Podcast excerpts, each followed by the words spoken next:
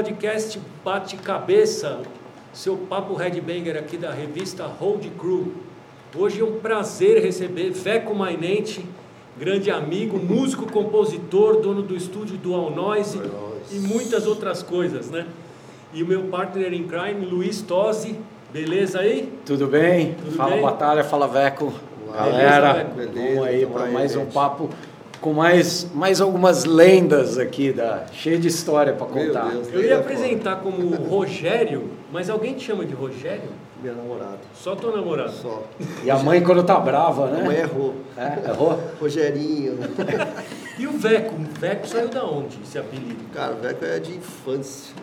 Mas é um apelido assim meio de sacanagem, tá ligado? De irmão, assim, numa casa? Não, de De colégio. colégio. Mesmo De pivete mesmo, assim. Era zoeiro, os caras chamavam de, de sacanagem. Então é melhor não falar aqui. Não, é porque tem gente que pode pensar, é Veco, tem o, Va, o Aco lá, o batera do Raven, aí Veco, sei lá. Tem o né? Veco do nenhum de nós. Nenhum de nós. Mas não é essa sacanagem, não, é? Não, não sei. Não melhor não falar disso aí. Não, não, e depois ele também ele é bom de botar apelido nos outros, né, também. É, Botou então- vários de sacanagem É. nos outros também. Meu, quando você mexe com música, você tá ligado. Mas deixa assim, é Veco. Tá O cara bom. pode achar que é chaveco, traveco, maveco. Fica no É, imaginário. fica no imaginário das pessoas. E agora, Vecão, é... Pô, uma notícia das mais recentes foi o Brutal Brega, né? Com Brutal o Brega. João Gordo, o Val Santos, o Guilherme Martim. Tem mais gente na parada, né? Tem. Cara, eu, eu vou falar pra você, é o Batera Mussarela, o ba- baixista do Mutsarelas, lembra a banda antiga? Lembra? Lembro. E na verdade os caras me convidaram. Tava um dia em casa sossegado, quer fazer parte desse projeto? Eu ah, vamos aí, cara, tocar guitarra é comigo, me chama que eu vou, cara. E o- E a gente fez um ensaio, fez os clipes, tudo, e meu, acho que vai pintar alguma Eu vi coisa o legal. clipe, aí. é. É meio E o- engraçado. É engraçado, ele gravou é, só de versões, né? Só versões, é tipo um tributo a uma versão hardcore punk rock, né? Eu nem falo que é hardcore porque parece um pouco mais punk Mais rock pra punk. mim, Ramones, Misfits, do que hardcore mesmo. Então, e, meu, a gente tá começando isso aí, né? Então, E não sei aí como tem, vai ser tem ainda. Fuscão Preto, tem. Cara, vou falar a maioria das músicas, eu nem sei o que que era, cara. Eu tive que puta, lapidar. Eu sei que tem Cid Magal, Fuscão Preto do Alvino Rogério, né? É. Não, Mas- até antes disso. né? E... Eu sei que quem gravou o Fuscão Preto foi os Carbonos. Deve uma ter banda outras... dos anos 60. isso Nossa, então esse É, tá mim, pra mim, a versão, É. olha, a gente aqui diz que é a melhor versão de Fuscão Preto, né? É, a meu- clássica pra mim é da Almir É Rogério. meu xará, então eu lembro, né? Essa pra- E, meu, sei lá, a gente vai gravar uns programas de TV. Né? Eu não posso falar muita coisa ainda, porque ainda tá acontecendo, né? Então, Porque muita gente ficou surpresa. Aham. Falou, puta, o que, que é isso do gordo? Só que o gordo, ele sempre gostou de Bezerra da Silva, Zeca Pagodinho, e ele tem na banda o Val Santos. O Val Santos é tipo o Veco. O Veco compõe e toca, você compõe e toca qualquer coisa. Se botar na frente dele, ele faz. E o Val, ele tem esse lado também, o Val Santos, do- que era do Viper, né? Isso. E lançou um disco solo, e ele tem um projeto, não sei se todo mundo sabe, de lançar discos solos de vários estilos, heavy tradicional, trash, hardcore, tudo que ele gosta. E ele já gostava dessas coisas brega também. É, o, Val, o Val é multi-instrumentista e muito eclético, o né, Val cara? pouca cara gente que- sabe. Eu, eu, eu toquei com o Neil Mil, ouviu com o Tatola Uhum. desde 2011. E o Val que compunha as músicas do, Então. do Neil Mil, ouviu? Ah, são composições, isso eu não, sabia. o. Neil Mil teve a parte tributo Ah. e teve a parte som própria. E quem Aham. fez foi o Val, o Dário fez as músicas. Ele fez todas as músicas do Neil Mil, ouviu? Então, é, muita gente não sabe. Ele fez Não música sabe. pro Felipe, Felipe Machado, até coisas do Vibe. Tem muito. Sim. O Val, pra mim, é um puta de um compositor. E que nem eu falei, você também. Sim, Bota sim. um negócio na frente e você toca. Eu tento. Mas e como é que foi pra tirar, pra arranjar essas músicas nessa pegada Meu, mais Val punk aí, cara? pronto. Já veio tudo... Porque ele, home studio, ele faz tudo na casa é foda, dele, já veio tudo assim, ó, só tirar aí. Mas são músicas fáceis de tocar também, nada. É. Vamos descabelar para aprender a fazer algo difícil, não, é algo pra. Vamos lá, vamos pra cima. Se divertir. O ensaio toca 10 músicas, você tira em uma semana. E uma coisa que você falou assim, não é tão hardcore, mas você caminhou bastante pro lado do hardcore, tanto Aham. agora você está no, no laboratório, você Sim, entrou no laboratório. laboratório, foi por amizade também, de tantos caras ensaiarem lá e eles mudaram várias vezes a formação, aí você entrou. O laboratório, eu gravava os, os discos deles e o ensaio era no meu estúdio. Aí um dia eles precisaram de um guitarrista. pra gravar uma live. Lembra a época que teve, É. hoje de live? Eu falei, pô, vai, faz essa pra gente aí, vai, duas músicas. Falei, ah, beleza, eu tirei as músicas. Aí, eu, vamos fazer mais uma live? Tira mais três, tira mais cinco, quando vi que estava tocando tudo. Eu falei, ah, vamos lá, vamos pra cima, vamos fazer show agora. E agora aí tá- eu fiz parte da banda, entrei na banda mesmo. Tocou aqui, né? Toquei aqui várias vezes já. E a gente tá com nove sons já enga- engatilhados, já começando a gravar já. Uma, uma parte das baterias estão prontas, já estão gravadas. E vai ser um disco novo com nove músicas. Até setembro tem que estar pronto. E vocês estão fazendo vários assim, tipo lives, não é live dessa da pandemia, né? Uns tipo. Então, o laboratório um- pegou todas as músicas e gravamos é, um ao vivo, que a gente pôs no Spotify, e com vídeo. Um vídeo. São né? em dias diferentes, então a sonoridade é diferente também. É, eu vi o, o- o- tem um, mas tem um ao vivo no Dual Noise que é um show completo, assim, É um dentro do estúdio, né? É, um são- set completo dentro set do estúdio. completo gravado em três Isso. dias diferentes. Ah, são três dias É, diferentes. porque lá. você Hum.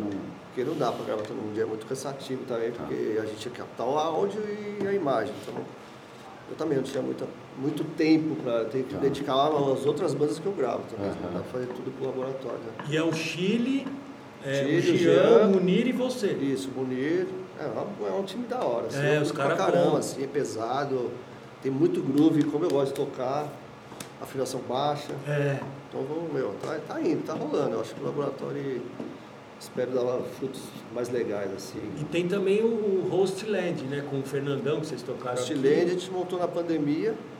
Na verdade, assim, né, quando começou a pandemia, ficou eu e o Fernando sozinho no estúdio. Fernando Scheffer, pra quem não sabe. Tem E a gente no- aqui com a gente. E aí um cara, um amigo dele, pediu um disco pra gente. Pra gente gravar um disco pra ele. Compôs tudo. Aí eu e o Fernando se trancamos. Em um mês a gente fez todas as músicas e gravamos. Só eu e ele. E aí a gente começou também o Rinshot Crew, que era a videoaula dele, do Fernando. E aí um dia a gente falou, "Mano, vamos ligar pro soldado, vamos fazer um som mais cabuloso da terra, assim. Falou, vamos. Aí a gente se trancou no estúdio também. Cara, é difícil tocar aquilo lá, viu? Ele falou que tá brutal. É muito bruto, é muito brutal, difícil né? de tocar. Eu falo que é um breakdown atrás de um breakdown, então toda hora tá mudando, a coisa tá acontecendo e. Vamos lá, então, E o- também estamos indo, mas deu uma parada agora por causa desses outros projetos que todo mundo tem também. E o Fernandão voltou com o Orso. Voltou né? com o Orso, Soldado acho que vai tocar com o Antidemon lá, mas tudo, Ah, é. não sei. E eu você, também. o- a, a amizade que você tem com os caras, ela vem desde, desde antes de você integrar o Treta, né? Sim, eu conheço o Soldado desde que eu tocava na Proposital Noise, e é, foi a Proposital Noise, É. né? anos 90, né? É. E o Fernandão eu conheci em 94 também, quando a gente, o Fernando tinha umas bandas também, a gente tocava junto no Blackjack lá, dos primórdios. Né? E eu lembro, porque, pô, tem um, vai, um clipe do Proposital Noise, eu não sei que, Que é o único clipe que existe. Tem dois. Dois? Dois, é, dois gravados no Black. Back, back to the front, back, Não, Back to back the Front, off. não. É, do Nora da Noise. Do Nora tá- da tá- Noise, eu lembro. Proposital Noise. Aparece o Fernandão. E aparece o Fernandão agitando no show deles no, no- no- na pista do Blackjack. É que nessa época era o Márcio, o Márcio Alves, eu não lembro o nome dele. O Márcio que Que era, era do do Anjos Becos. E depois foi tocar com o Christian Ralph. E... Puta guitarrista de country hoje em dia, o Márcio.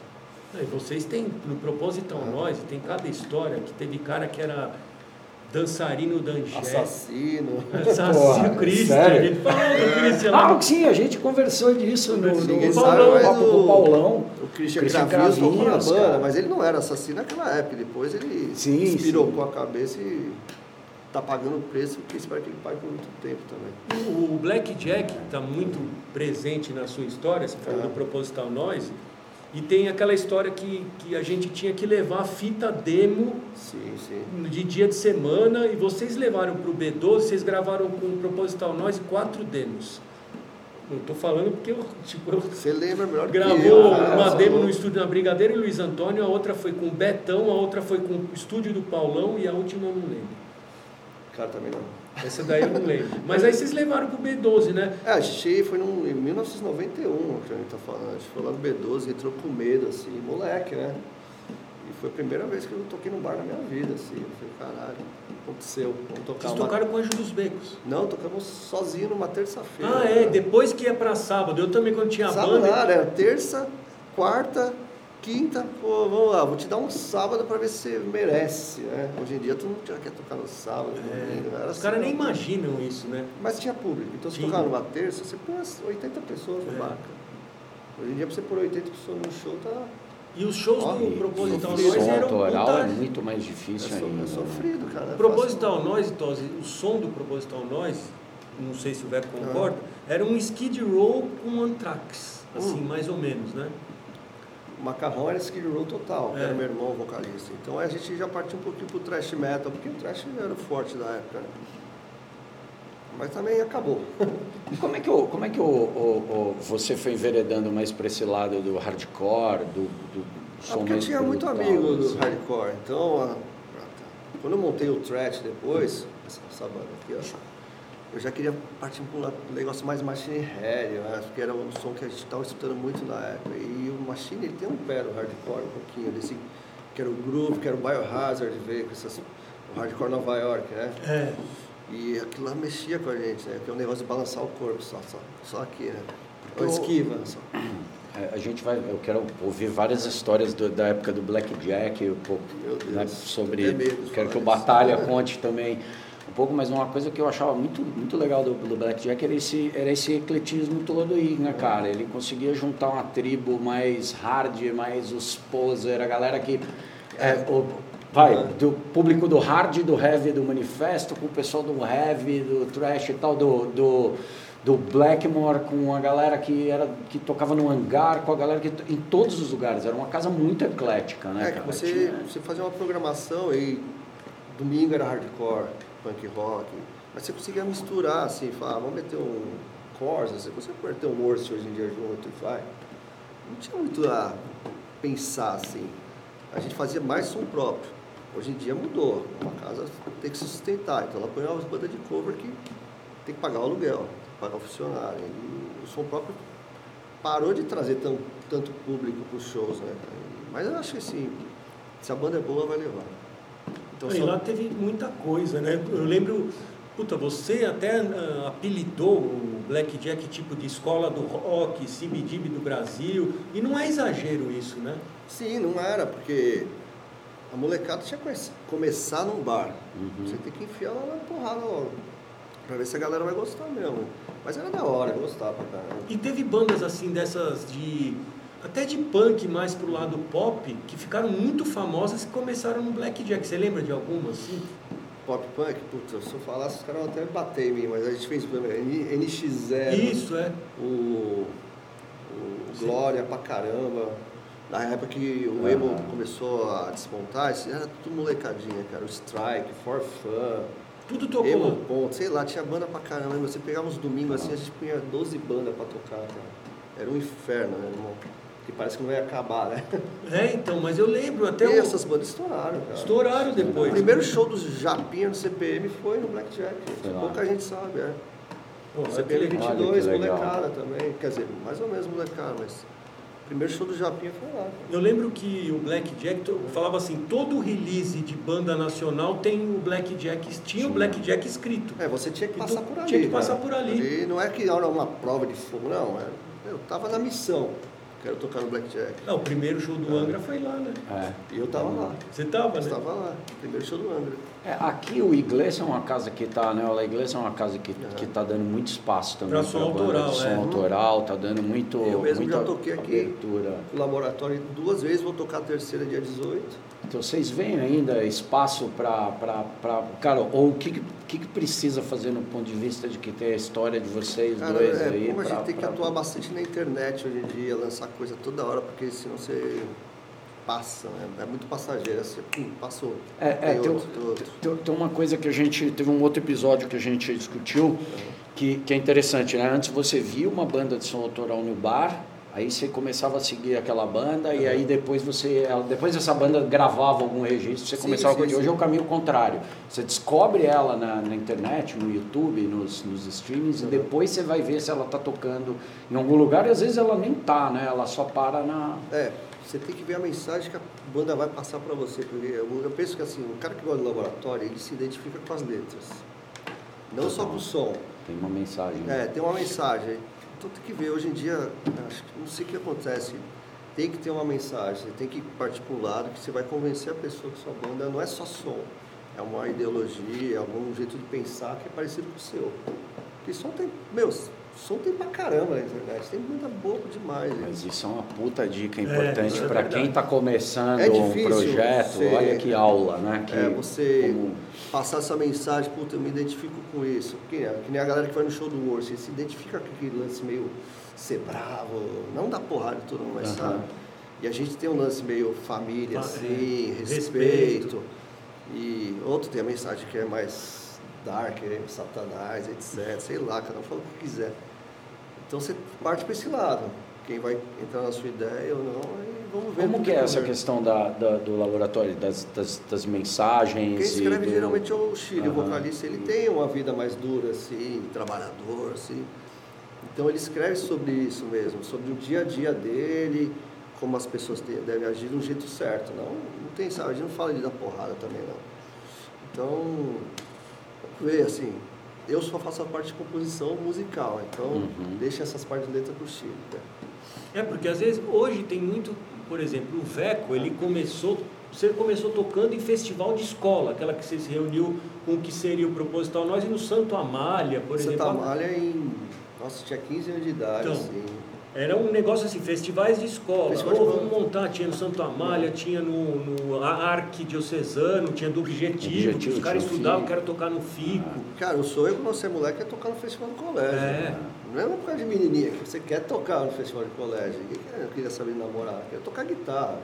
Trancava no quarto e ficava tocando guitarra o dia inteiro. Você assim. começou a tocar impactado por o quê? Com que tipo de influência? O que, que te fez pegar Ah, a guitarra? A primeira banda foi o Kiss, mas é porque todo mundo da minha geração foi o Kiss e o ACDC, né? É. Que eu amava o Angus e Young quando era moleque. Pegava Uhum. vassoura e... E depois veio Van Halen. Eu tive uma época que eu era fissurado em Steve Vai, cara.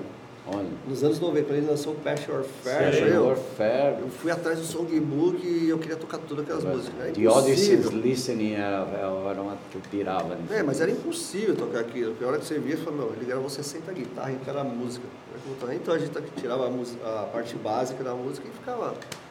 Ia pra praia, não ia pra praia. Ficava no quarto tocando guitarra. E teu irmão era da banda no começo, no proposital. Proposital Nós, meu irmão era Macarrão. Fábio Macarrão, irmão dele, era, primeiro ele era batera e vocal, que eu cheguei a ver no Blackjack isso, e depois foi pro vocal. E como que era ter a- você e teu irmão? Era briga. Briga, né? Não, assim, era legal, a gente gostava mesmo. Eu e meu irmão, a gente cresceu escutando os mesmos som, minha mãe dava os discos pra gente, etc. E nosso sonho era ter uma banda. Até rolou, o proposital rolou uma época assim, porque era uma época que todo mundo conseguia tocar. Pô, eles tocaram sabe aonde, Tosi? Heavy Metal for Christmas, que era um festival beneficente que a Road Crew fazia no começo. Olha, E era em dezembro, a gente arrecadava alimentos e tal. Proposital Nós tocou numa das edições. Eu lembro, teve uns shows bem legais, assim, a gente tocou uma vez com golpe de Estado. Assim, não, assim, a gente não conseguiu fazer grandes coisas, mas a gente se divertiu bastante. Não, cara. era legal. E o show dos caras era agi- agitado pra caramba. O Romero também, que. Vocês se juntaram assim, você, era, você é irmão do Macarrão, o Romero estudava com não sei quem, aí tinha. É, o. Romero a gente conheceu no colégio também. Colégio. É, e assim, tipo, ó, aquele cara é metaleiro, eu também sou, então a gente vamos tinha lá. muito essa coisa, É, né? O cara tinha. vinha com a camiseta, Aí, quando o Espiga, eu mudei de colégio, aí o Espiga, que era o outro guitarrista, o Alexandre Espiga, que hoje em dia é um puta é- guitarrista de blues aí, de, toca com bastante. Foi a mesma coisa, ó, ele é metal eu também, então chega aí. Quando que vocês se conheceram? Vocês dois? Batalha. Era época batalha. do Proposital. Proposital nós. Foi no- porque eu ia, eu ia em show, que eu, eu sou amigo de infância do Fábio Romero, que Era baixista, sempre tocou né? com ele, parceiro, parceiro dele de várias bandas. Eu sou amigo de infância do Romero. A mãe dele dava disco pro Veco e pro Macarrão e a mãe do Romero rasgava lá os Barca Demundo, que era demoníaco. Demônio, demônio, rasgava não a capa dos discos do Romero. Nossa, que- Aí ele veio me contar do Guarujá, que ele surfava, né? Puta, minha mãe rasgou minha capa do Killers do Iron Maiden. Minha mãe rasgou a capa do Barca Demundo. Eu até falei com ele outro dia, eu falei, ô meu, você não comprou outro Barca Demundo? Ele, não. Ah, o Romero é figuraça, eu gosto demais dele. Ele queria voltar com o Threat, né? Mas eu falei, ah, puta, mas eu tô sem tempo pra voltar com banda, etc. O que eu pensei do Threat que poderia ser feito, depois a gente vai falar que o Threat Tá. tem várias conquistas. Uhum. Mas seria assim, não voltar full time. Tipo, fazer um show Um aqui show na igreja duas vezes por ano, ó, tem um- Threat Reunion em junho e em dezembro. Aí vem todo mundo que gostava, grava um single, sei É. lá, um vídeo. Tinha que, o Threat parou, depois você vai falar do Threat, a gente parou compondo, né? Que o Batera ele tava numa fase meio cachaça e ele teve que se distanciar um pouquinho da música, né? Pra se cuidar também, Guilherme, né? o Guilherme, né? E a gente parou, aí a banda parou mesmo, assim, depois que na época tirou o Edu, entrou o Guilherme, o Edu foi pro John Wayne. E assim, o Romero sempre que fala assim, vamos, vamos voltar, vamos voltar, vamos fazer alguma coisa, sempre eu falo, Romero, eu preciso ver meu tempo, cara, porque agora eu tô com tanto projeto em andamento que fica inviável eu focar alguma coisa no threat. Ainda tá gra- e Você tem o lance de você gravar no, no Dual, no Dual Noise, Sim, né? então, geralmente quando eu toco numa banda, eu gravo e mixo e masterizo. Então eu acabo não tendo tempo para fazer muita coisa, porque eu tô também gravando um monte de banda ao mesmo tempo, né? Não só a banda que eu toco. Eu tenho um, eu tô fazendo um novo do Venomous de novo, é o terceiro já. E tô mixando Jara Killers lá de Manaus.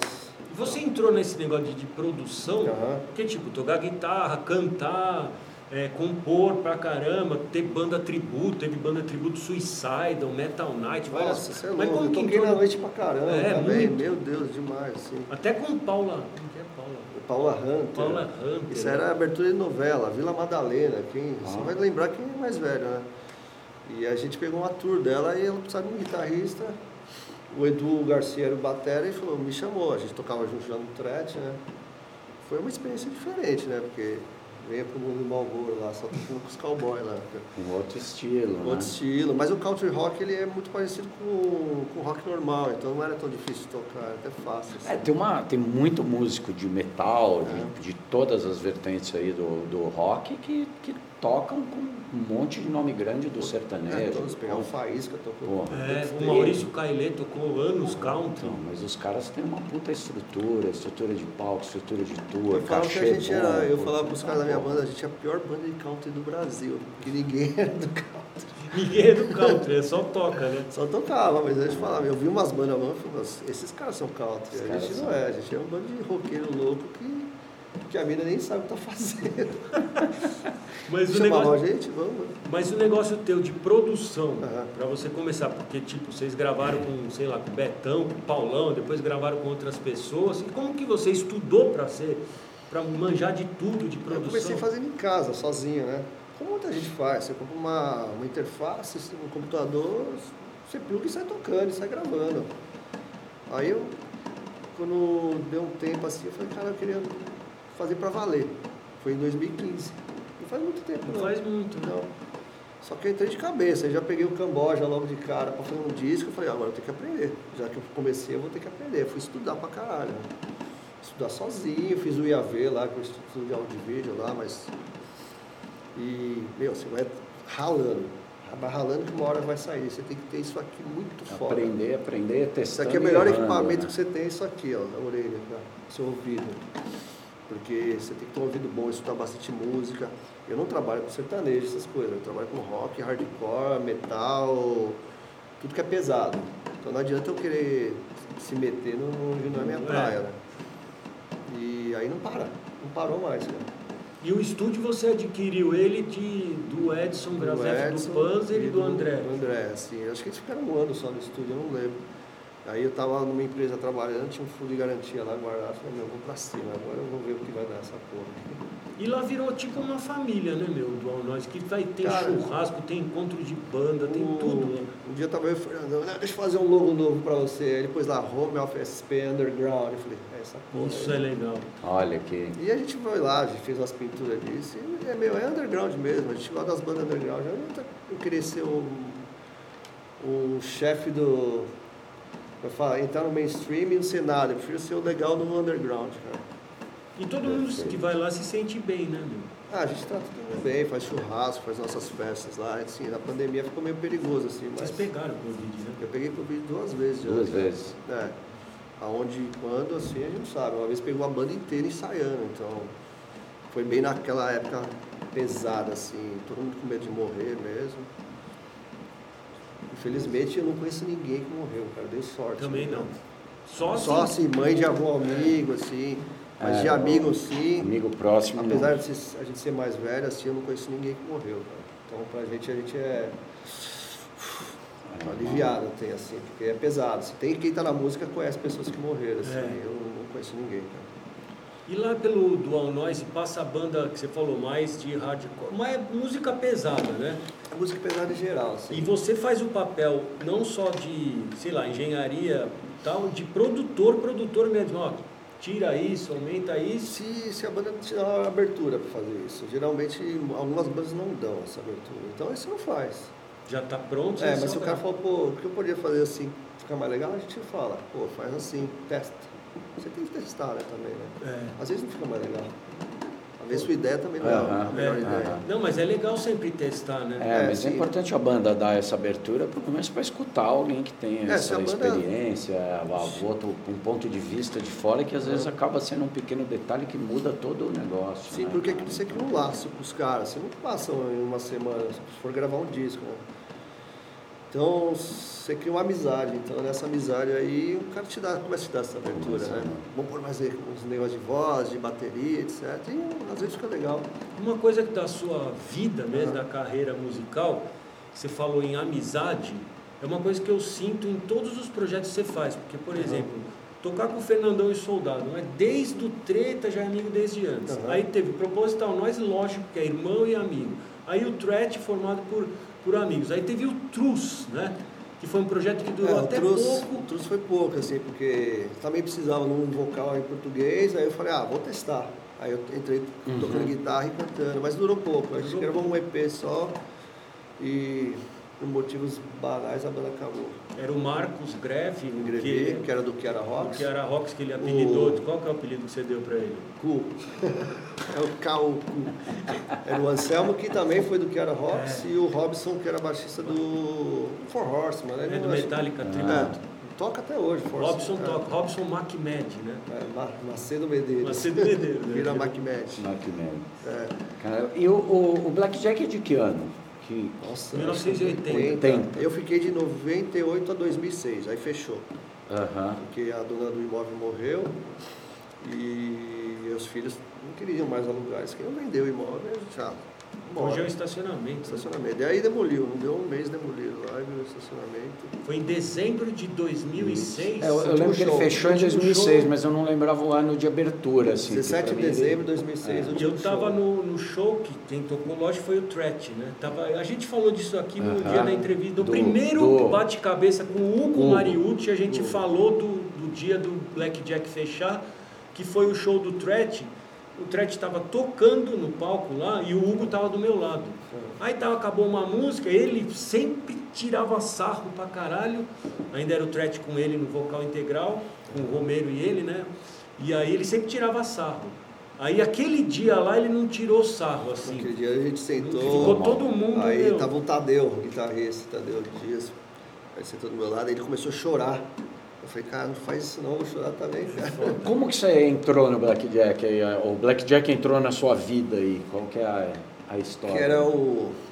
Cara, que é nome dele? Murilo. Murilo. Murilo era o dono. Murilo, amigão lá. Meu irmão já trabalhava lá, fazia a programação dos caras, né? E o Murilo foi para os Estados Unidos. Aí ele falou: Ah, meu, quero vender o bar, fica para você, seu irmão, aí vocês vão pagando com lucro aí. E saiu barato assim o bar, assim. Não foi um negócio, nossa, preciso de dinheiro para bar. Então, o bar caiu na nossa mão praticamente. Aham. né? E a gente foi tocando, cara. Aí meu irmão saiu fora, entrou o Werner e o Morcegão. Isso, Werner O Morcegão. Werner, o Werner era bem envolvido com o hardcore, né? E com o punk, que ele já tinha Tanto até... que ficava outro horário, né? Os punk era domingo. Sim, sim, fazia alguns shows no meio de semana, porque o Jefferson trazia muita banda, o André do Nitromites também trazia muita banda, hoje em dia é Stats on Fire, né? Aham. É, Stats on Fire. E o Jefferson, que o Agrotóxico trazia muita banda pro Brasil de punk, hardcore, mais underground, assim. E aí sempre a gente fazia uns shows lá no Blackjack, né? Não, e ali E o Werner que tomava conta mais dessa parte. É, e tem um monte de histórias assim que acontecia no Blackjack. Tem uma que eu queria que você lembrasse. Que, sabe, fiscalização que vem, deixa eu ver aqui negócio de comer. Ele falou que eu enchi o saco de barulho direto. Vigilância direto. E sanitária. aí entrou uma, uma história que você me contou há muito tempo. Isso eu lembro. Que foi um cara do. esses caras de vigilância sanitária, aí você falou, meu, mas eu não vendo comida aqui no Blackjack. Não, mas deixa eu ver, não sei o quê. É, você quer ver o quê? O freezer. Aí tem um negócio que tua mãe ensinou vocês de colocar em taperoeira o limão. Nossa, não lembro disso aí. Aí ele falou assim, meu, o cara, eles queriam dar, multar o bar Tinha que e achar tirar uma algo lá. grana. Isso Não, era, tinha- era a realidade. Tinha várias tretas. Aí o cara lá. abriu lá o coisa, ah, mas você faz caipirinha? Eu faço. Ah, então deixa eu ver o limão. Quando o cara abriu o freezer, tava o limão no taperoeira, que ele falou, minha mãe que ensinou isso aí. O limão não pode, limão não pode ficar ficar- ácido, né? É. Você abre ele e já vai ficando lá. E o cara Não, se mas, ferrou. é, tinha bastante bagunça lá, cara. Tinha, tinha mãe que ia lá e falava, vou em você, você deu bebida pro meu filho. Mas Seu filho, Muita- já, entrou, seu filho já entrou bêbado aqui, não foi? Vixe, jogava os caras pra rua lá, já tentaram atropelar a gente na porta. Uma vez, o moleque saiu Já expulso saiu lá, umas- veio com o carro, entrou em cima da calçada. Qual foi a treta Errou mais a gente, cabulosa? bateu no muro, a gente, a gente quebrou todos os vidros do carro dele. A polícia veio e ainda deu um cacete nele. Ah, já foi, uma, eu tinha uns barman briguentos lá, né? Uma vez, que? uma vez que o Vitão Bonis saiu na porrada lá com o também, cara. Então saiu na porrada. Saiu. O lance né? de pedir água. Sei lá, a treta que eu não quero nem falar disso aí, porque é chato, né? É Não, chato, claro, mas rolou claro, várias. Mas tinha bastante confusão, viu? Tinha mesmo, cara. Bar é foda, a noite é foda. Trabalhar com isso. No estúdio isso é mais calmaria, não é mais cansativo. Não, mas o estúdio é sossegado, é Sossegado. família. Não tem, Quem, quem que passou pelo Blackjack que vocês dois viram assim, que você falou, cara, essa banda vai ser muito gigante. Cara, na época eu. A primeira banda do. Qual era o nome do batera de Sepultura que saiu? Jean Jean- Belo Diesel. O Diesel. Quando eu vi o show do Diesel, eu falei: essa banda vai estourar, mano. E foi. O Jean na batera ou na guitarra? Jean na, na batera. Na batera. O Jean que foi pro Sepultura É, é, depois. porque hoje ele toca Ele até guitarra, essa banda né, mudou o no nome pra. Udora. É, quando eles chegaram nos Estados Unidos, Diesel era a marca de roupa. É. Aí mudou pra Eudora. E quando eu tocou lá, eu falei, caralho, esses moleques vão estourar, mano, que era muito foda, assim. O, o grunge tava bem estourado, assim, eles tinham uma, uma parada meio Silverchair, assim. E eu falei, caralho. Depois eles, eu- eles foram mais pro New Metal. Aí eles, tocaram no Rock in Rio, É. numa noite do Red Hot, que tinha 200 mil pessoas, sei lá. 2001, eu, eu, Não, não, acho que foi em 90. Não, não, sei, não foi o do Rock in 2000. Rio 2001 que teve... Não, isso foi do, pa- do Pavilhão 9. Foi O antes. Dora né? foi. O Dora foi. Eu não lembro os Eu também agora não lembro. Aí era o Diesel, na verdade. Eles tocaram como Diesel, aí eles migraram para os Estados Unidos, fizeram um puta disco do Dora que eu É. escutei bastante, assim. E depois a banda desmontou, Desmontou. a bateria foi pro Sepultura, etc. Não, aconteceu isso com algumas bandas que a gente assistia, que via lá e falava, puta, isso vai pegar. É, o Claustrofobia, a gente viu o show, os caras tinham Criança. 15 anos, falava, olha os Rensons no metal, né? É, Hoje Olha. em dia eles estão nos Estados Unidos, lá, claustrofobia que agora tá, puta, é Los Angeles, né? Texas. Né? É, eles Texas, estão morando nos né? Estados Unidos, acabou de sair um álbum né, novo deles. O Claustrofobia é uma banda que saiu na sessão Garage Demos da Road Crew.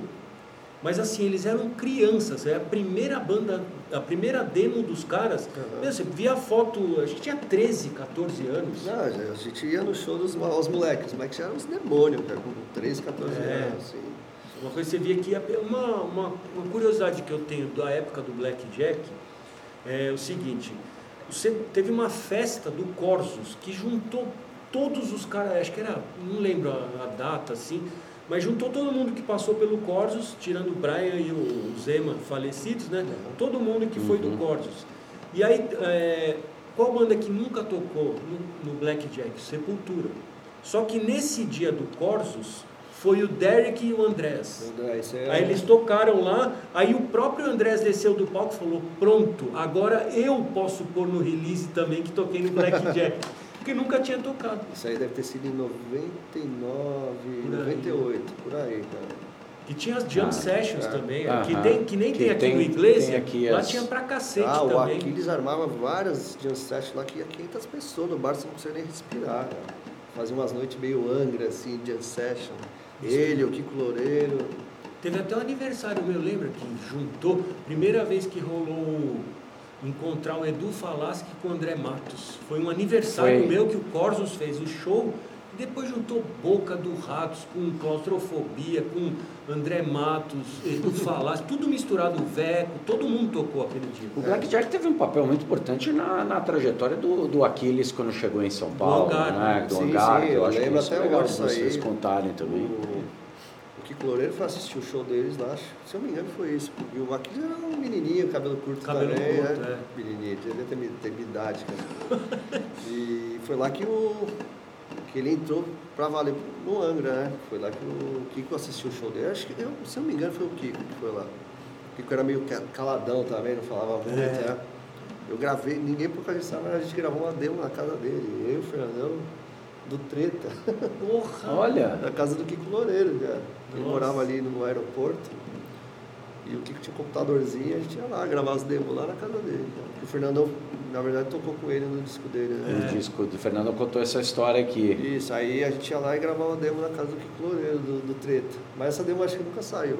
Se eu me engano, acho que nunca O saiu. Treta ele ficou famoso pelos shows, né? Porque não teve, ninguém tinha acesso às gravações. Era é, o, antes de difundir internet, essas coisas. É. Tinha celular já, assim, de leve, né? Mas acho que de leve, bem de leve. Então o Treta, ele. Quem viu, viu. Quem não viu, não vai É, ver. então eu via. E era até. isso. Porque hoje em dia não, não ia dar certo o treta. Essa é uma banda muito né? cancelada, ela é muito pesada. Meti o pau em todo mundo. Então, eu, na verdade, eu entrei no treta depois. Primeiro era o Fernando Bertacci no baixo. Aí o soldado um dia, pô, eu preciso de um baixista, faz um show pra nós. Quando você faz, o cara fala, fala isso pra você, você não vai ficar um show. Você não fica É, muito. né? Fica. A A gente- Eu fiquei oito anos tocando. É, é, a gente tem uma, tem uma história legal aqui do, do Xandão, contando que, contando que ele, ele também toca no, no Nuclear Warfare, né? É numa da banda Alemanha, da, Alemanha. da Alemanha. E ele disse que os caras comunicaram que ele tinha entrado na banda em cima do palco. É, os caras falaram. "Ó, dá pra você fazer um sub aí? aí ele, pai, chegou no meio da, da música.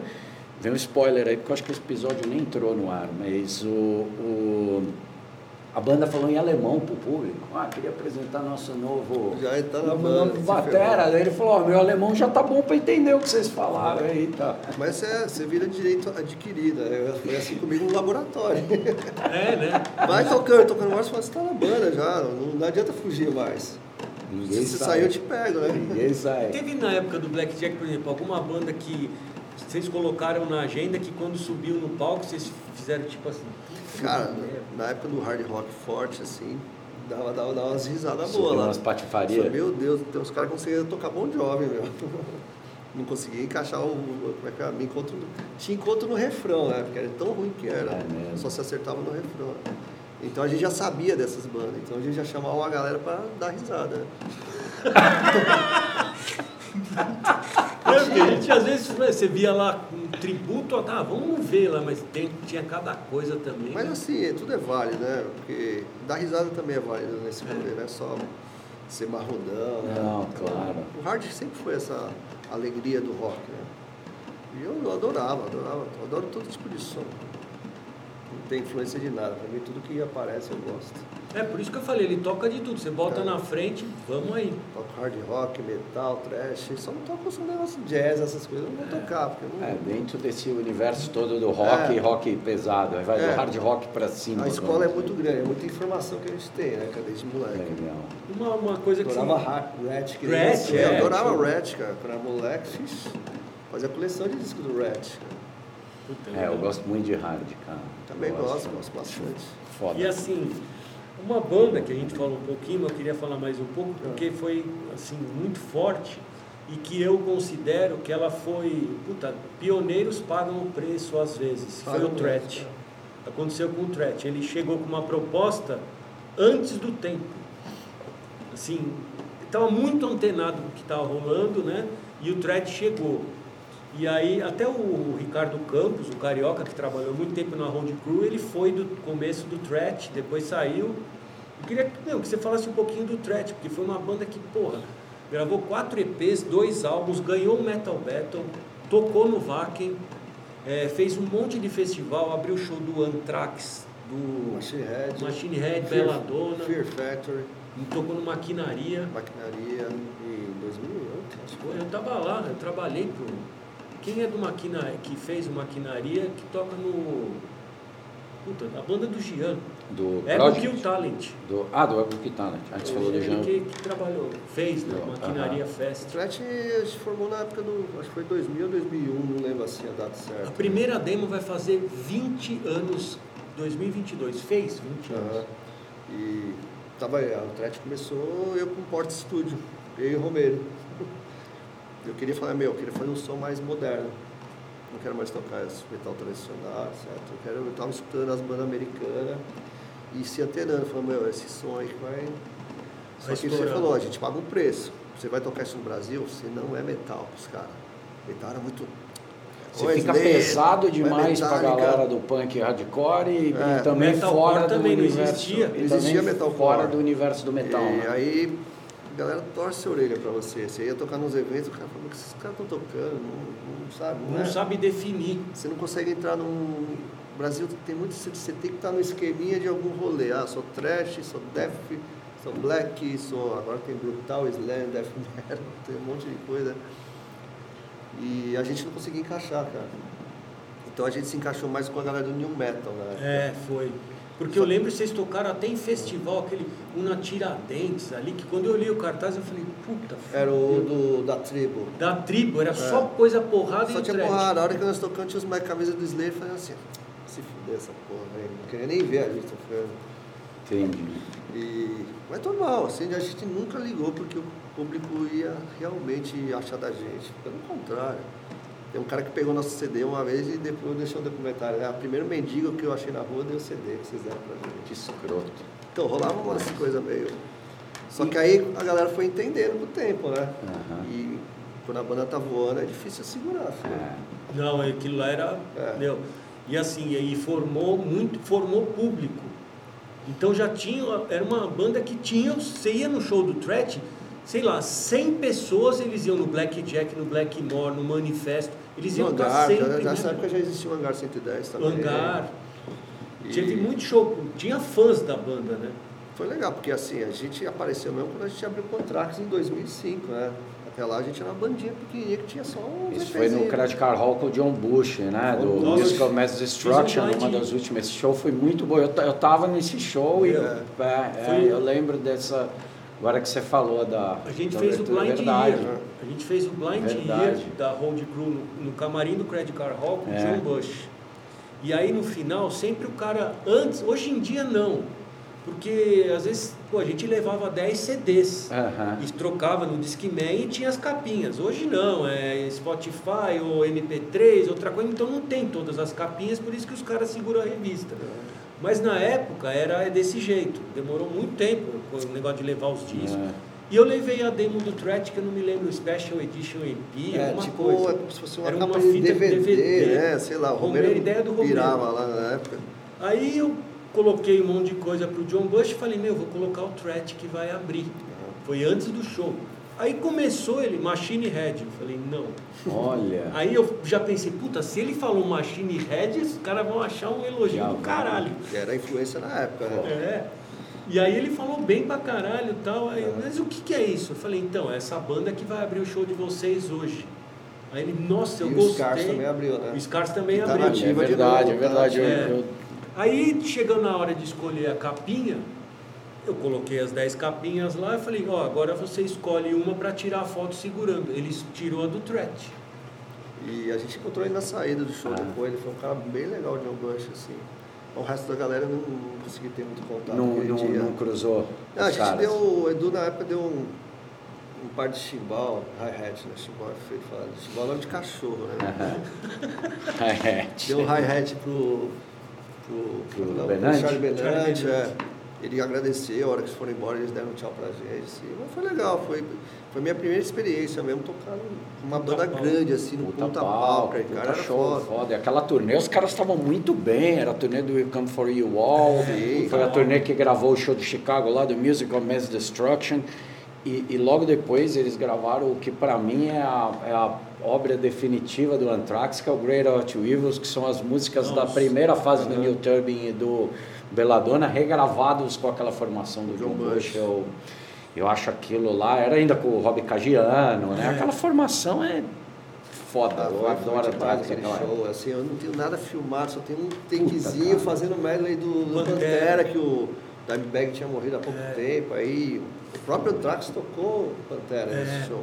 Ah, verdade. E Mas de música do Threat não tem vídeo, né? o Não. cara filmou, não sei o que ele fez, subiu tudo. Não chegaram. Ele a nunca gravar. entregou, não. A gente chamou uma equipe pra filmar e nunca vi isso aí. Putz. A gente nunca deu sorte com o Threat de filmagem, assim, de Filmagem. show, cara. E fez cada puta show. Esse, É. Você falou, a gente tá falando do Anthrax, vocês tocaram a- no manifesto abrindo pro Joey Belladonna. Joey Belladonna também. Isso que ano foi? Ah, Belladonna ter sido 2010, não Pode lembro. ser. cara. Esse Belladonna eu não tava não. Esse eu te- o do Anthrax eu lembro que eu fui, que eu era fanático por essa fase aí, como eu acabei de dizer. Mas Eu tomei uma bronca do que a gente subiu pra cantar Couch na Wash. E era eu de um lado e o Renatão do outro. O Renatão errou a letra, quando acabou a música, o Belladonna olhou pra mim e falou, você aprende a letra da próxima vez. hein?" E não era você. Não fui eu que errei, foi o Renatão. Tomei a bronca do Belladonna em cima do palco. Puta que Mas de boa, foi, foi engraçado. Esse show aí tinha o batera deles, do Belladonna, que era não sei o que, Marciano. Não lembro o primeiro nome. E, tipo, é, pá! Acabou a música. Meu, ficava o público, em vez de após ficar Marciano, Marciano. Os caras, no- o público chamando pá. Aí o batera falou, pô, o melhor show que eu fiz na vida, nunca gritaram meu nome. Era sempre Belladonna, aí ficou Marciano. Foi esse dia, O mano. brasileiro é palhaço mesmo. Foda. Nossa, E nossa, tem, uma, tem umas histórias de uns, de uns gringos, uns caras grandes que, que foram, frequentaram o Blackjack. O que, que tem Cara, de eu levei história o quê? Levei curiosa? o Êxodos, É, o Êxodos o foi. Êxodos na fase mais louca do É, mundo, né? Bobaloff, Foi loucaço. A gente fazia balde de caipirinha e espremendo no fundo do limão com outra garrafa, assim. O Bobaloff olhava e falava, yeah, this is, Esse this is it. Esse que eu quero, ele falava. Aí ele passou mal, lógico. Teve que ir Lógico. embora. Era o Gary Holt também, bebendo Bud pra caramba, e o Rick Ronalt louco, retardado. Nessa época era difícil levar as bandas no bar, né? Porque os caras tudo redondo. Eu lembro também que a gente levou o Children of Bottom. Eles pegaram umas grupos e foram embora. É? pegaram, enfiaram na van. Era o Guita que morreu lá, eu esqueci. Foi o Alex Lyra, né? O vocal e... Foi a banda inteira, né? E algumas bandas menores também ia. Depois começou a ir muito pro manifesto também. Até a gente tá- já tava de saco cheio de levar a banda lá pros caras ficar usufruindo da gente. A gente era meio Verdade, marrudão é. também, né? Que uma época teve o, ao mesmo tempo o Blackjack e o Manifesto. É. É. E às vezes os caras pensavam que tinha treta, né? Não tinha Pô, nada. Aí o Beck ia- ia lá, fechava o Blackjack, ele ia beber no manifesto. Cara, o, o dono do Blackjack tá aqui. Ele, meu, vai a merda, eu sou amigo do Silvano. É, Claro, Ainda nem pagava pra que- entrar, É. né? E a cena Eu sou era... amigo até hoje, na É, verdade. e a cena era muito mais forte quando você tinha várias casas, cara. Você tinha uma Caramba, agenda depois veio o Blackmore época. então. todo mundo era O Threat fechou fudido no, no Black. mano. Blackmore, então todo manifesto, Manifesto bastante. também. O manifesto foi o Wacken Metal Battle. Isso. Que eles ganharam e assim, pô, naquela época o Wacken Metal Battle, que era uma disputa, né, que rolava com bandas do Brasil inteiro para levar um representante para tocar no Wacken. E assim, o primeiro e o segundo, todas as bandas mais foda do Brasil quiseram entrar. E eu falei assim, não vai ter só esse, espera.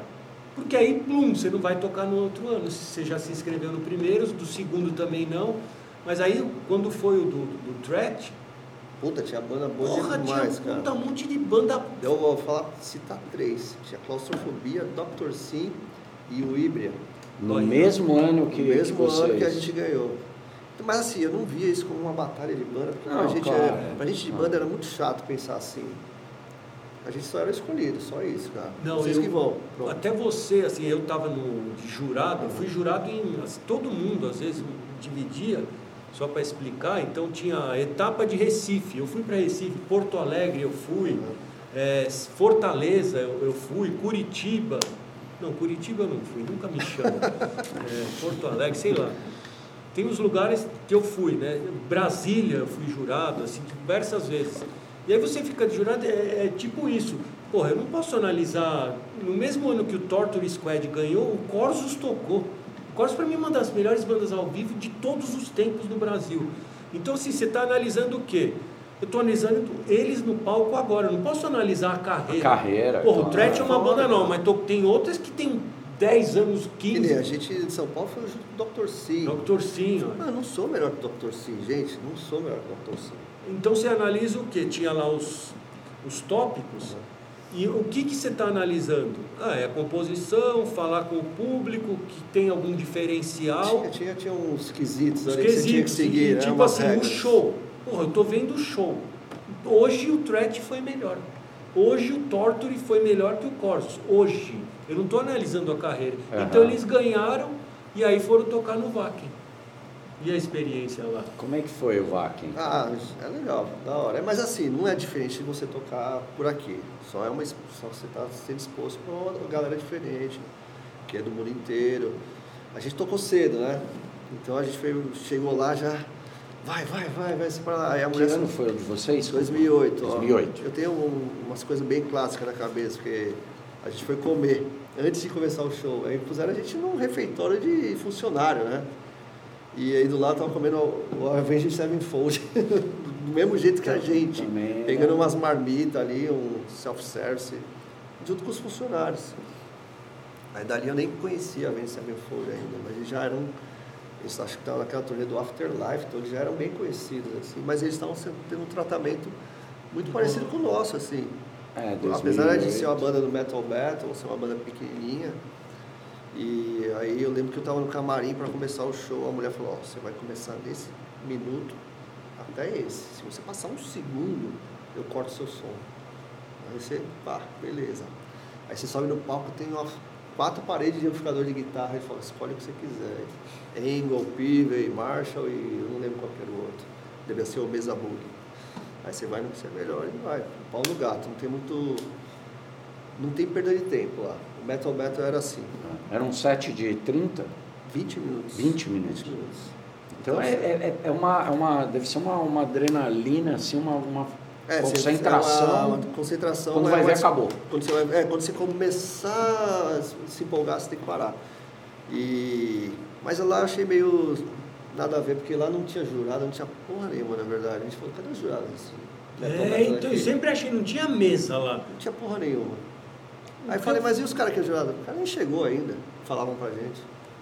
Porque no. no, no vai, tô falando pelo da Road Crew Brasil, que Uhum. do, do, Lá, vários daqui era países do organizado, mundo, tinha organizado. mesa, assim, a gente, pô, ia fazer aqui no inglês, a gente ficava lá no mezanino, com uma mesa assim, e tinha papel, você assinava, ó, nota tal, um monte de coisa que a gente fez de, de concurso, era assim, não só o da Road Crew, eu participei de vários É que de outros. lá, Batalha, você tocava aleatório, né? Tocava uma banda agora, outra você ia tocar três horas depois, então ficava meio. É como se você estivesse no cast de, de bandas. É, Você é. não tá lá pra mostrar que você tem um Battle Battle Brasil, etc. Então eu achava meio bagunçado lá. Tipo, Aqui meu, era mais organizado isso aí. Quem ganhou? Então tinha essa de quem ganhou, eu nunca descobri assim quem ganhou, mesmo quando foi o Torto e uns negócios, uma vez o Tuata lá, o- os caras do, do festival falaram, o Tuata tá no Metal Battle. Eu falei, porra, mas não é convidado e ganhou, sabe? Não, não é tão bem Eu explicado. não, eu não sabia nem que tinha uma etapa de, de batalha. E É, porque lá, lá pra mim quem era ganha- aqui e classificou Então, para tocar lá, Quem, ponto. quem ganhasse o de lá, um tocava no. com o gravador. Tocava com. Não, eu não sei se tinha um contrato. não O do Torto ele teve um contrato. Você com- tocava no outro ano de novo. Ah. Mas também, é, tocava no mesmo palco lá, no que é o Wet Stage. Wet Stage. Wet Stage. E até a gente viu o show do Torto, que eles tinham ganhado no ano É. anterior, e eu fiquei lá, a gente assistiu do palco, o show deles lá. E E, vendeu um merch lá da banda? é que o merch quando de festival é mais difícil vender, porque você tem que pôr junto com os merch das, oficial de todas as bandas, você não pode montar A sua. Aham. a sua banquinha, você taca lá junto com. E é difícil vender, né? Porque você é uma banda desconhecida. Mas não cara- vendeu nada, será? Ah, não lembro, Natália. Eu lembro que aquela puta de futebol americano que tinha aqui com Angola, aí o Romero falou, pô, ali isso eu vendi, hein? É, deve ter vendido, assim, mas o CD a gente dava. Tó, ia saindo distribuindo, assim. E dali a gente pro Brasil já tocou, fizemos festas legais aqui. E depois a banda que foi desmontando, depois com o tempo, né? Demorou um pouquinho. Que a gente ainda fez aí o Machine Head, o Fear Factory. E por que que, por E exemplo... gravamos o segundo disco. É, isso que eu ia falar, e depois o EP, É, o Unstoppable, que é um negócio desumano de legal, mas aí uma coisa que, quando entrou o Guizão, que era do. Mother Call, o vocalista, Call. não tô E lendo voltou- porra nenhuma, viu? Voltou o Mother Crown. Só pra deixar claro, olha, Tá aqui, ó.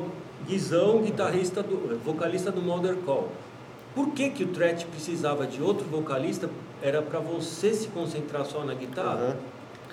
É, então, eu comecei a fazer umas bases que eu não conseguia tocar e cantar.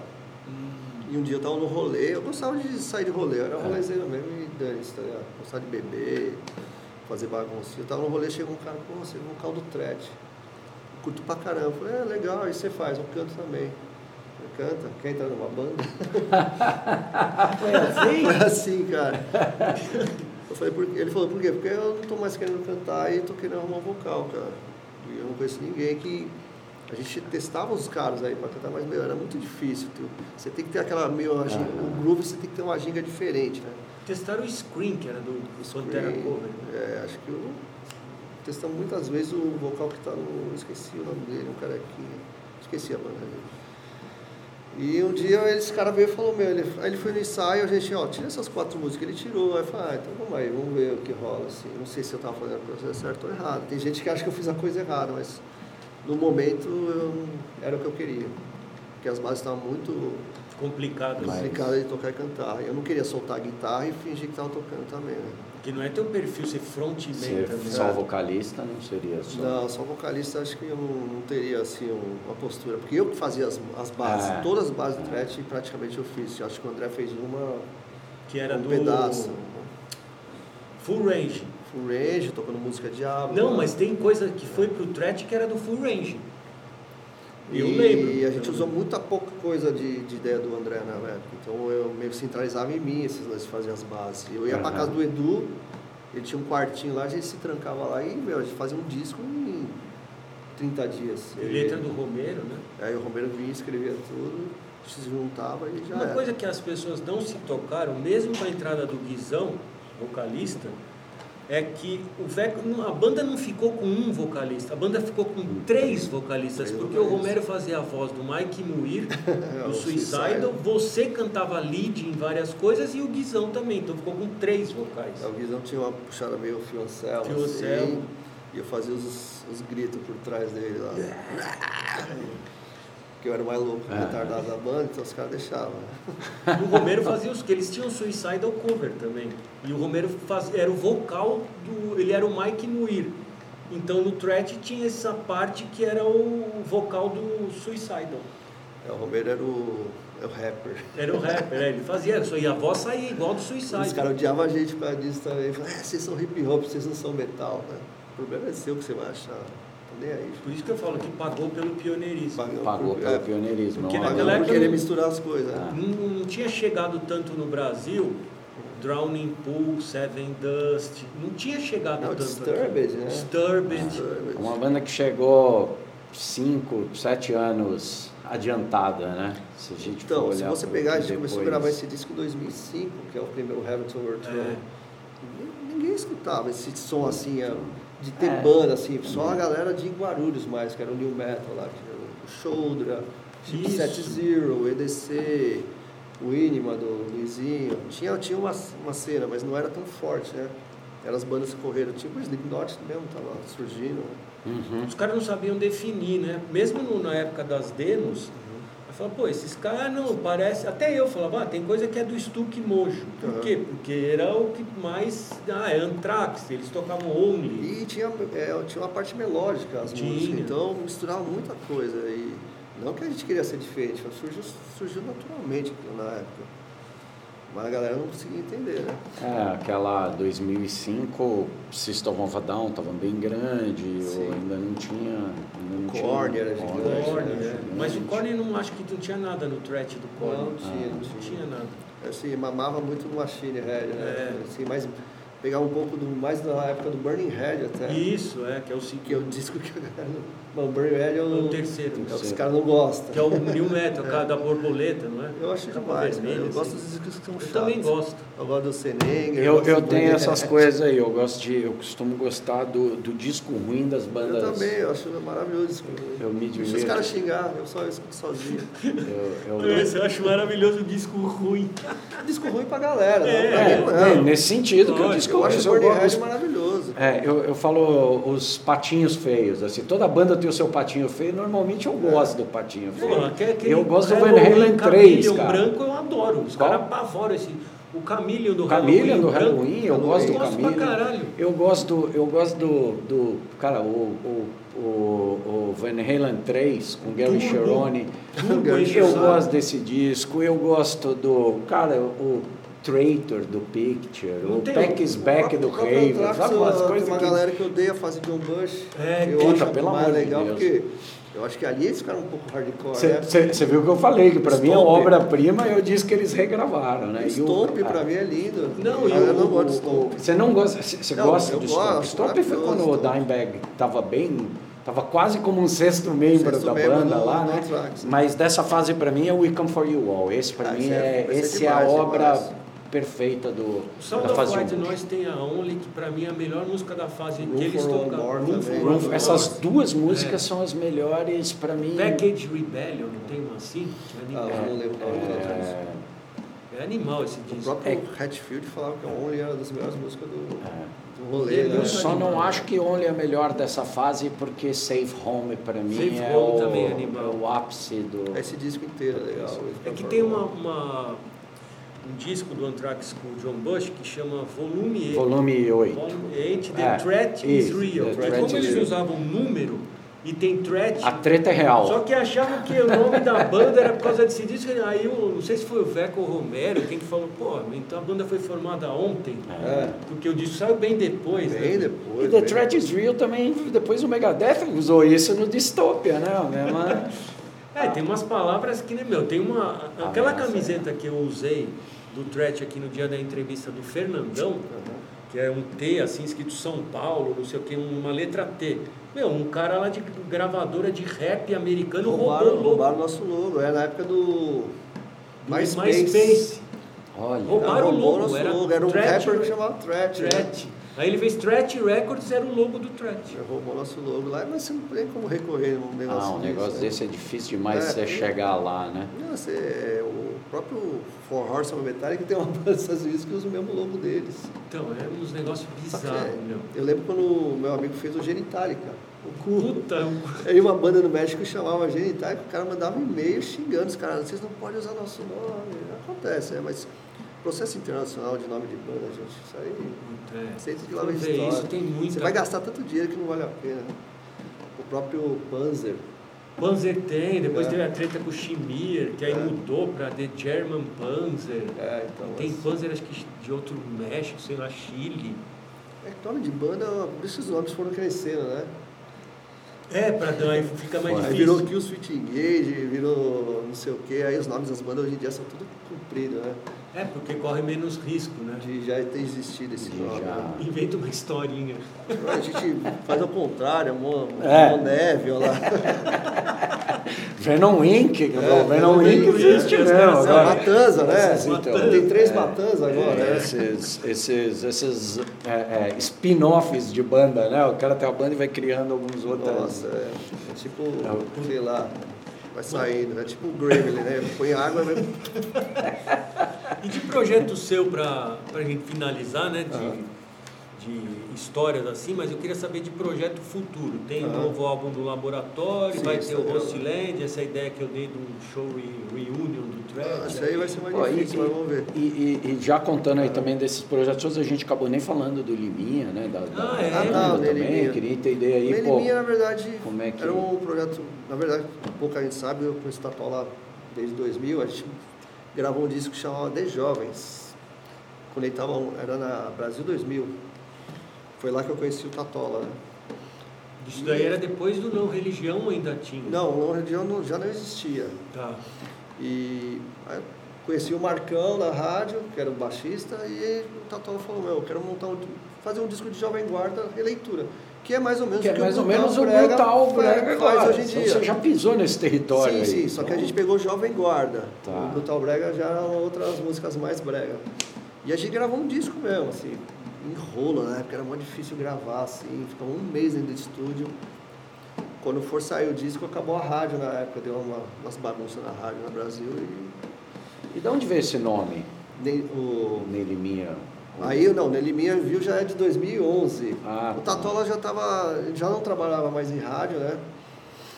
E ele falou, meu, quero voltar a tocar, vamos fazer um, uma brincadeira das músicas que ele achava interessante do rock nacional. E, e a gente montou o mesmo time. Só chamou o Gabriel lá do Embarga, que é do, do Hi-Fi Studio lá, que era amigo nosso também. Com duas guitarras, né? E a gente começou a brincar, né? Liminha, o que que era? Liminha era o produtor dos anos Aham, 80, que assim. gravou todo mundo. Então o Tata falou, meu, o Liminha não escutou essas músicas. Por isso que ele não lançou, não gravou. Ah, Eu nem, nem- o, o próprio Liminha conheceu a banda, É. ele sabia que existia essa brincadeira com o nome dele. Pum, começamos como brincadeira, a rádio voltou, a gente, 89. pum, a gente tocou em tudo que é festival. Só de Lollapalooza foi três vezes, Porão de Rock Du, Porão do Rock duas, Virada Cultural, Máximos Festival em 2017. Máximos. A gente tocou no palco que era mais punk rock, hardcore, que foi teve o Pennywise e o Dead Fish. Caramba. Isso foi em 2017, se não me engano. é, é. Tem tudo a ver onde vocês estão. João Rock, a gente, tocou, a gente só não tocou no Rock in Rio. Que aí já não sei qual que é o esquema do Rock Rio. A gente não tocou. E aí o nosso produtor, que era o Tilson, ele acabou falecendo de câncer no meio da pandemia. A gente meio que falou, ah, vamos dar um stop agora. Mas tem, tem volta. Não sei, cara, porque o Tatuá tá muito Tá forte na TV, né? lá, no perrengue na, na Band. Ele tem várias coisas que ele faz que pra gente fica inviável até. Fala, cara, vamos tocar. Não, imagine, a vida do cara deve ser muita coisa para ele fazer. né? E a gente deixou quieto. Na verdade, a banda não é assim, assim acabamos. Não, você só paramos, né? Tá no hiato. É que nem o Tret, tá? Tá. Nunca ouvi falar que acabou. É, a gente Tá nunca parado, chegou e sempre falou, falou. acabamos a banda. Não, só paramos assim foi natural, né? Cada um foi fazer outra coisa. Legal. Primeiro tem os filhos dele lá, É. estão crescendo, eu tenho estúdio para tocar, então é um hiato que se Mas fala. eu vou. ah, eu- Eu trabalho nessa festa reunion, pode deixar que ah, vai ser um prazer trabalhar. Mas você tem que ensaiar. eu ficava no mas México. então, mas é como o próprio Botaro falou, às vezes um, um- tudo bem, não precisa retomar com, com uma Não, atividade, não mas um, hoje é um fácil. show de fim de ano, uma comemoração, uma edição Se gravar especial, um single e um vídeo e fazer um Vida, show, fazer você um, imaginou? fazer um encontro. Ó, não dá pra voltar tal. Pô, vocês têm um ano pra gravar um single e um vídeo e fazer um show em É. dezembro. Isso dá. Ah, isso dá. Aí você Não. pega 10 músicas que você já tocou, não é tão difícil. legal, cara. Não, Pegar Eu 10 gosto. músicas que você nunca ouviu na sua vida. E eu, meu, pra encerrar, eu quero perguntar pra você, o que que é VNV, meu? VNV. De Ó. onde é isso aí? Eu vou, eu vou até ler aqui. Agora eu tô lendo. Ver. Essa é zoeira. ver isso aí, meu. VNV é zoeira. Deco não vou, não sei. Era um negócio, meu, deixa eu ver aqui. que VNV? Velocidade nas veias. Ah, isso aí era uma música do Proposital. Era Era palhaçada. A Ah, gente é? era moleque, a gente era moleque, não sabia nem o que estava fazendo. época. velocidade nas veias. A velocidade está em mim, às vezes não posso parar. Eu lembro que a gente falava Aí, isso. ó. É Mas que a eu gente era moleque, esse é né? muito antigo. Porque a gente falou Que que, eles tocaram, a gente falou de festival de escola, eles tocaram no Santo Amálio.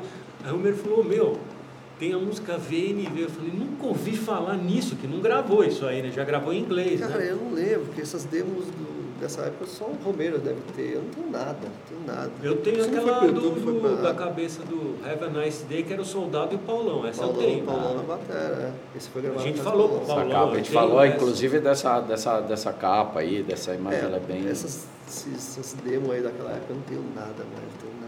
Nada. Porque Tinha coisa legal pra tinha, cacete. que foi gravado na casa do Betão também. Betão, é. Que era a bateria do Corsos, né? Eu cruzei uma vez, eu, ensa- eu fui ensaiar com a minha ex-banda o Swing Fire, aí eu cruzei o, o Proposital Nós, vocês estavam saindo, eu estava chegando. Nossa, faz tempo isso aí. Faz tempo pra Meu cacete, anos 90 total. Porra, valeu, Becão. Valeu.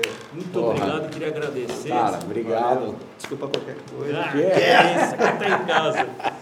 Meu pessoal, quem estiver assistindo aí, dá, dê o seu like, é, comente e aperte o Hells Bells. Aperte o Hells Bells, que é o sininho pra galera aqui receber as notificações. Agradecer o La Iglesia também. Mais uma vez agradecer os parceiros da casa aqui e mande comentário, dicas, indicações, críticas, sugestões. A gente tá- lê, a gente a lê, gente responde é verdade, todos. E a gente vai atrás de muitos que pediram.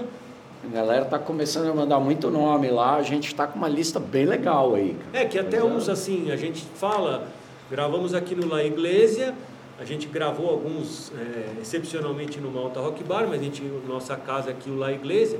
Então, assim, às vezes pedem pessoas que não são de São Paulo. Então, tipo, ah, por que não faz com, Com o Jairo, Jairo tipo, Guedes? ou- o Jairo Guedes é de BH, É. o Carlos Lopes, Dorsal Atlântico, ele mora no Rio. Então, caso a banda venha para São Paulo e tiver uma agenda, a gente faz.